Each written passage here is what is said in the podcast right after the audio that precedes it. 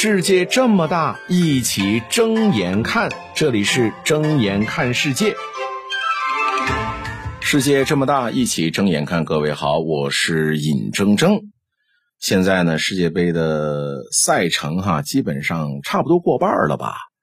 呃，反正现在是从昨天晚上的这个喀麦隆和塞尔维亚队之后哈，呃。往后开始就没有傍晚六点钟的球了，一般都是晚上十一点和这个凌晨三点钟，啊，基本上就是已经是我们可以说赛程过半了。好，到这个节点上，该出现的已经提前出现了，该出局的也就提前出局了，然后还有一些挣扎的、苦苦挣扎的，该出现的那自然就是法国、巴西和葡萄牙嘛。该出局的加拿大、卡塔尔啊，苦苦挣扎的那当然就是阿根廷了。那问题来了，C 罗率领的葡萄牙队和梅西带领的阿根廷队，这两支队都是赛前呢大家予以众望的，而且呢，呃，队中的当家球星 C 罗和梅西呢，大家都清楚都知道，打完这届世界杯之后，这两个人应该要退役了。那么这次的世界杯可以说是这两位。神级人物的黄昏了，那黄昏之战，他们带领的球队前景如何呢？这期音频跟大家好好的分析分析。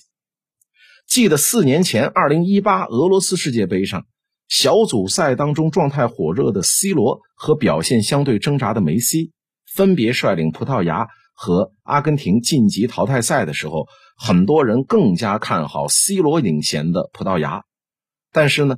最后这两支队都在淘汰赛第一轮出局了，就是八强都没有进到，反而被认为状态低迷的阿根廷跟后来的冠军法国队那打的是有来有回，最后呢是一球落败。好，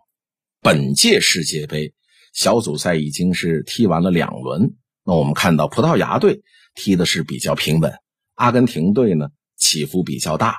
你要是真的要问说谁能走得更远，那不好说。但是呢，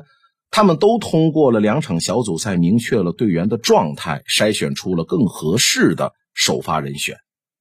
先说阿根廷这边，阿根廷这边的人选变动幅度最大，后防线除了奥塔门迪的位置是最稳的，其他的位置呢都被主帅斯卡洛尼做了很多的。调整，那首先立马肯定会换掉首场对沙特首发的中卫罗梅罗。罗梅罗呢，不仅说身体尚未恢复，而且呢，首战就被对方生吃。那主帅斯卡洛尼当场就用利马把他给换下来，状态更好、身体情况良好的利马，在第二场跟墨西哥的生死生死战当中呢，首发登场。所以相信在这个位置上，立马。取代了罗梅罗成为主力，这一点已经是没有什么悬念了。咱们再接着看，在左后卫的位置上，攻击力更强的阿库尼亚是换下了身体有伤的塔利亚菲科，右后卫也做出了改动，蒙铁尔是换掉了首战当中中规中矩的莫利纳。不过那场比赛呢是需要拿三分的比赛哈，那主帅。斯卡洛尼呢，需要在边后卫的位置上呢，选择更加具有攻击力的人选啊，就是对这个墨西哥的这场比赛，主呃这个主教练更需要说边后卫上攻击力强一点的后卫，所以这并不意味着之后这个莫利纳和塔利亚菲科呢就失去了主力的位置，但是至少证明阿根廷队两位替补边后卫的状态还是相当不错的。德保罗在后腰的位置，这个搭档现在也很明朗了。首战身体同样有伤，而且状态低迷的阿根廷后腰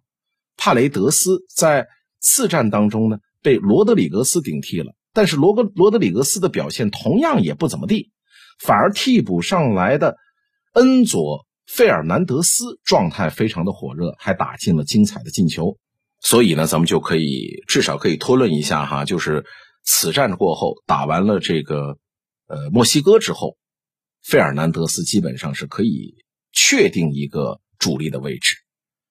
至于阿根廷的前场的几个人选，左边前卫可能目前还没有明确的答案，但是至少证明了第一轮出场的老将戈麦斯难堪大用。那在这个位置上，如果需要硬度的话呢，布莱顿的亚历克西斯可以用啊。如果需要攻坚的时候呢，帕拉西奥斯也可以提供一个必要的灵感。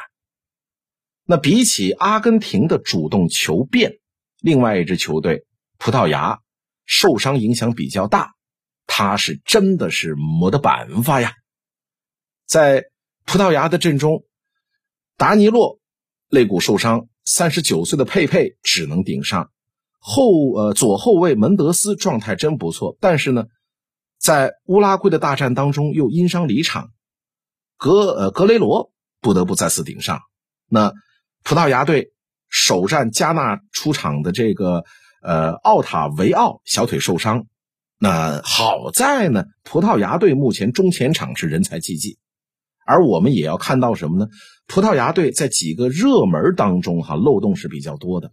就是你看一看葡萄牙队在小组赛上打了两场的表现，你就知道，几乎每次丢了球权之后，葡萄牙队的中后场都是处于脱节的状态。那实在是葡萄牙队面对这两个对手呢，传接能力有限，不然的话，葡萄牙队说不定就因为这个漏洞。就被人干趴下了啊！这样的表现真的是很难走得更远的。另外呢，葡萄牙队的前场没有办法与老帅桑托斯想要的传控足球合拍，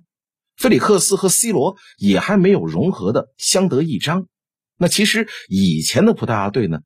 他就有这种问题，但是当时呢，他们没有涌现这么多的天才中前场的球员啊，他们可以像呃二零一六年欧洲杯一样，就这么苟着踢。结果反而很好啊，最后是拿了冠军嘛。那反例就是去年的欧洲杯，